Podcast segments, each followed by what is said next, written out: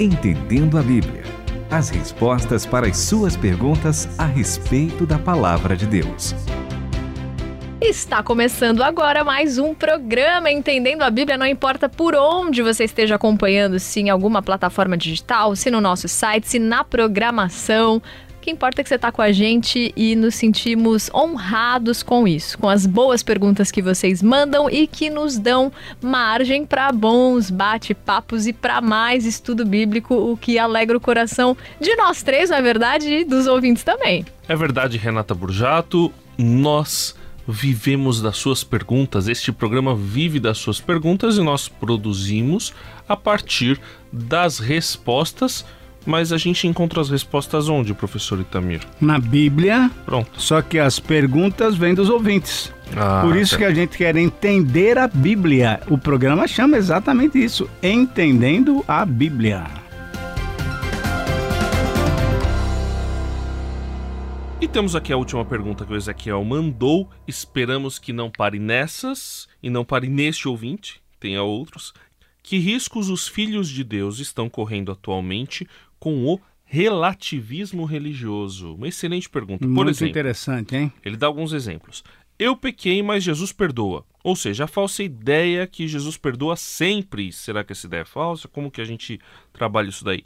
Antropocentrismo prepondera nesta visão e Deus só serve para perdão dos pecados? Ou seja, evangelho utilitarista, sem temor a Deus, sem respeito às verdades imutáveis da Bíblia, gostaria que falassem sobre isso. Eu, eu gostaria de começar, professor Tamir, com essa questão.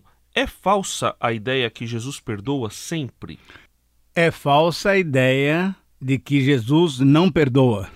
Opa! a verdade é que Jesus perdoa sempre. Se confessarmos nossos pecados, Ele é fiel e justo para nos perdoar os pecados e nos purificar de toda injustiça. Porque o sangue de Jesus nos purifica de todo pecado. Portanto, não temos nunca a possibilidade de pensar que Jesus não perdoaria algum pecado. Não tem pecado pequeno, ah, temos até um livro e um programa do Dr. Shed, lembra, uhum. André? Pecados e pecadinhos. Exatamente. Então, não tem pecadão, pecado e pecadinho todos são perdoáveis porque o Senhor Jesus morreu na cruz para perdoar os nossos pecados. Então, essa ideia de que Jesus, alguns pecados ele não pode perdoar, ou então pecados recorrentes ele não perdoa, isso é falso, isso é errado. Nós podemos confirmar sim de que o Senhor Jesus perdoa todos os pecados. Se não, o sacrifício dele foi, sabe, desculpe a palavra, foi meia boca. Quer dizer, eu perdoo até aqui, dali para frente não perdoo mais. Que história é essa? Ou o sacrifício dele foi suficiente ou então não foi. Renata, a gente falou sobre a blasfêmia contra o Espírito Santo, né? E tem um texto que está nesse contexto da blasfêmia contra o Espírito Santo em Marcos 3, versículo 28, que eu acho muito interessante, professor Itamir. Pô, poderia. É o 28 e 29, que é justamente quando ele fala sobre a blasfêmia do Espírito Santo, mas ele nos revela algo antes de falar sobre a blasfêmia contra o Espírito Santo. Então, uhum. Marcos 3, 28 e 29. Diz assim: Faço aqui uma advertência. Não há nada dito ou feito que não possa ser perdoado. Opa, como é que é? Não, repete, repete, repete essa frase aí. Muito Faço aqui uma advertência. Não há nada dito ou feito que não possa ser perdoado. Mas se vocês persistirem nas calúnias contra o Espírito hum. Santo de Deus, estarão deliberadamente rejeitando aquele que perdoa, rompendo relações com aquele que o sustenta. Então, uh, se fosse até no mais literal aqui, todos os pecados serão perdoados aos filhos dos homens, bem como todas as blasfêmias que proferirem, mas quem blasfemar contra o Espírito Santo nunca mais terá perdão. Olha só que interessante na NVI que, que diz: Mas quem blasfemar contra o Espírito Santo nunca terá perdão, é culpado de pecado eterno. Por quê? Porque o blasfêmia contra o Espírito Santo é apostasia, é voluntariamente você se negar a ser trabalhado pelo Espírito Santo. A admitir, admitir. o trabalho dele. Ah, e o te... trabalho dele é falar, ó, Jesus é o Senhor, Jesus é o Salvador. Quando eu recuso esse testemunho do Espírito Santo, aí eu tenho um pecado Acabou. eterno, não, não tenho sobra, jeito. Não sobra então, nada, é negar a graça. exatamente, é negar a graça. Então, qualquer pecado é perdoado, menos esse, porque essa pessoa não crê no Senhor Jesus Cristo. Bom, aí essa frase do André me lembrou de uma frase do Dietrich Bonhoeffer, Isso, que eu é- gosto é muito, que é a graça barata. Se a gente for com esse Exato. conceito de que graça barata é graça sem discipulado, ou seja, sem o trabalho do Espírito Santo em nós, sem cruz, sem Jesus Cristo vivo e encarnado. Isso E- é graça barata. E exatamente esse querido autor disse o seguinte: que a graça não é barata, a graça é custosa. Custou para Deus Exato. dar o seu filho. É precioso. lógico, É, é- é a Pai do parábola da dracma perdida. Exato. É precioso. Esse presente que nós temos é um tesouro em vasos de barro. Aleluia. Para usar lá segundo aos Coríntios. Então, a- a- eu acho que isso que a gente está falando agora, aí sim vai de encontro com o que o Ezequiel colocou. Porque, ah, Ezequiel, só corrigindo aqui um caminho, Jesus sim perdoa todos os pecados. Agora, o problema é o que o pessoal tem feito com essa questão do perdão dos pecados, Isso, não é, isso, professor isso, Itamir? isso. Agora e, que e aí o vale a pena a gente conversar. o Ezequiel está certo numa questão de que as pessoas têm querido viver a vida de qualquer jeito, porque E- dizem, se Jesus perdoa mesmo qualquer coisa, então eu vivo a vida de qualquer jeito. Só que não é isso que a que Bíblia, a Bíblia nos diz. ensina. E aí, eu queria chamar a sua atenção para o capítulo de Romanos, capítulo 5, versículo 20, 21 e capítulo 6, versículos 1 e 2. É um texto fundamental. E André, você que mora também na mesma região que eu moro, que é o Sim. ABC Paulista, você sabe que infelizmente nós temos tido, inclusive ali na nossa região, não sei se a gente pode chamar de igrejas, mas pelo menos grupos que têm falado exatamente isso que o Ezequiel está falando. Quer dizer, eu vou viver de qualquer maneira porque, ah, porque afinal Jesus já perdoou. Agora, eu queria que a Renata lesse para nós Romanos 5, deze- eh, 20 e 21, depois 6, 1 e 2. Tudo que a lei contra o pecado conseguiu fazer foi produzir mais gente que desrespeitasse a lei. Mas o pecado não teve nem chance de competir contra o perdão poderoso que chamamos graça. Na disputa entre o pecado e a graça, a graça vence com facilidade. Tudo que o pecado pôde fazer é nos ameaçar com a morte. Já a graça, uma vez que Deus está consertando as coisas por meio do Messias, nos convida à vida, a uma vida que continua para sempre, que jamais terá fim. O que vamos fazer então? Continuar pecando para que Deus continue perdoando? É claro que não. Se já deixamos o país onde o pecado é soberano, como poderemos ainda viver na velha casa que tínhamos lá? Ou vocês não perceberam que abandonamos aquilo tudo para sempre?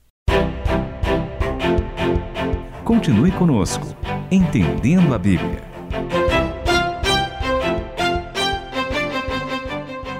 Pois é, e, e, é, quando a gente vê uma tradução mais literal como a Almeida 21, e essa tradução tá muito legal, Muito. ela nos traz algumas Que ele figuras interessantes. explica, né? Explica Exato. direitinho. A tradução mais literal que diz: A lei, porém, veio para que a transgressão se ressaltasse, mas onde o pecado se ressaltou, a graça ficou ainda mais evidente, para que, assim como o pecado reinou na morte, assim também a graça reine pela justiça para a vida eterna por meio de Jesus Cristo, nosso Senhor. Que diremos então? Porque aí fica a dúvida. Quer dizer, Exato, eu vou pegando, vou Isso. pecando, porque cada vez que eu peco, a graça ah, vem e cobre esse pecado, então eu vou viver no pecado, porque aí cada vez mais eu tenho a graça de Deus. de maneira nenhuma, diria Paulo. ah, Permaneceremos no pecado para que a graça se destaque? Não. Nós que morremos para o pecado, como ainda viveremos nele? Ou ignorais que todos nós que fomos batizados em Cristo Jesus fomos batizados na sua morte? Portanto, fomos sepultados com ele na morte pelo batismo, para que, como Cristo foi ressuscitado dentre os mortos pela glória do Pai, assim andemos nós também em novidade de vida. Eu lembro de Colossenses 3 que fala das Também, roupas velhas e roupas novas, né? Quer dizer, isso. não adianta usar roupa velha. Agora a gente tem roupa nova para utilizar, a roupa de Jesus, a virtude, as bênçãos que, como está escrito em Efésios, ele preparou de antemão para aqueles que andássemos que nelas. andassem nele. Exato. Então, olha só, a colocação que o Ezequiel faz é interessante. A falsa ideia de que Jesus perdoa sempre não é falsa ideia. De fato Jesus perdoa sempre mesmo. Só não perdoa aquele pecado contra o Espírito, porque, como nós já falamos, é o testemunho que o Espírito Santo dá de Jesus como Salvador. Quando eu não aceito o testemunho do Espírito Santo, aí então é um pecado eterno. Mas os outros pecados todos são perdoados. Agora, o problema é o que se faz com essa ideia. E aqui é que Paulo fala, então, onde abundou o pecado, superabundou a graça, e agora, então, diante disso, eu vou pecar à vontade só para que a graça seja mais abundante? De modo nenhum, diz Paulo. E, infelizmente, nós temos exatamente numa região bem próxima aqui da capital de São Paulo, que é a região do ABC, um grupo de pessoas que estão falando exatamente isso. Olha, já que foi tudo consumado, já que foi tudo perdoado, já que estamos na nova aliança, podemos pecar à vontade, porque tudo aquilo que você vai fazer ainda já foi perdoado. Mas André e Renata, é impressionante porque o pessoal se esquece da vida de santidade. Exato. Cara, Foi que que é para isso? a santidade que ele nos resgatou do reino das trevas. Exatamente, exatamente. 1 Tessalonicenses capítulo 3 fala exatamente isso, que nós fomos chamados para viver uma vida bonita, uma vida santa. Vida digna de Efésios capítulo 4, versículo 1, é uma vida de, de qualidade, né? uma vida que vai honrar o Senhor. Então não é dessa maneira, bagunçando, pecando à vontade, que eu vou honrar o Senhor. E como diz Filipenses, em temor e tremor. Exatamente. E ele nos deu o exemplo.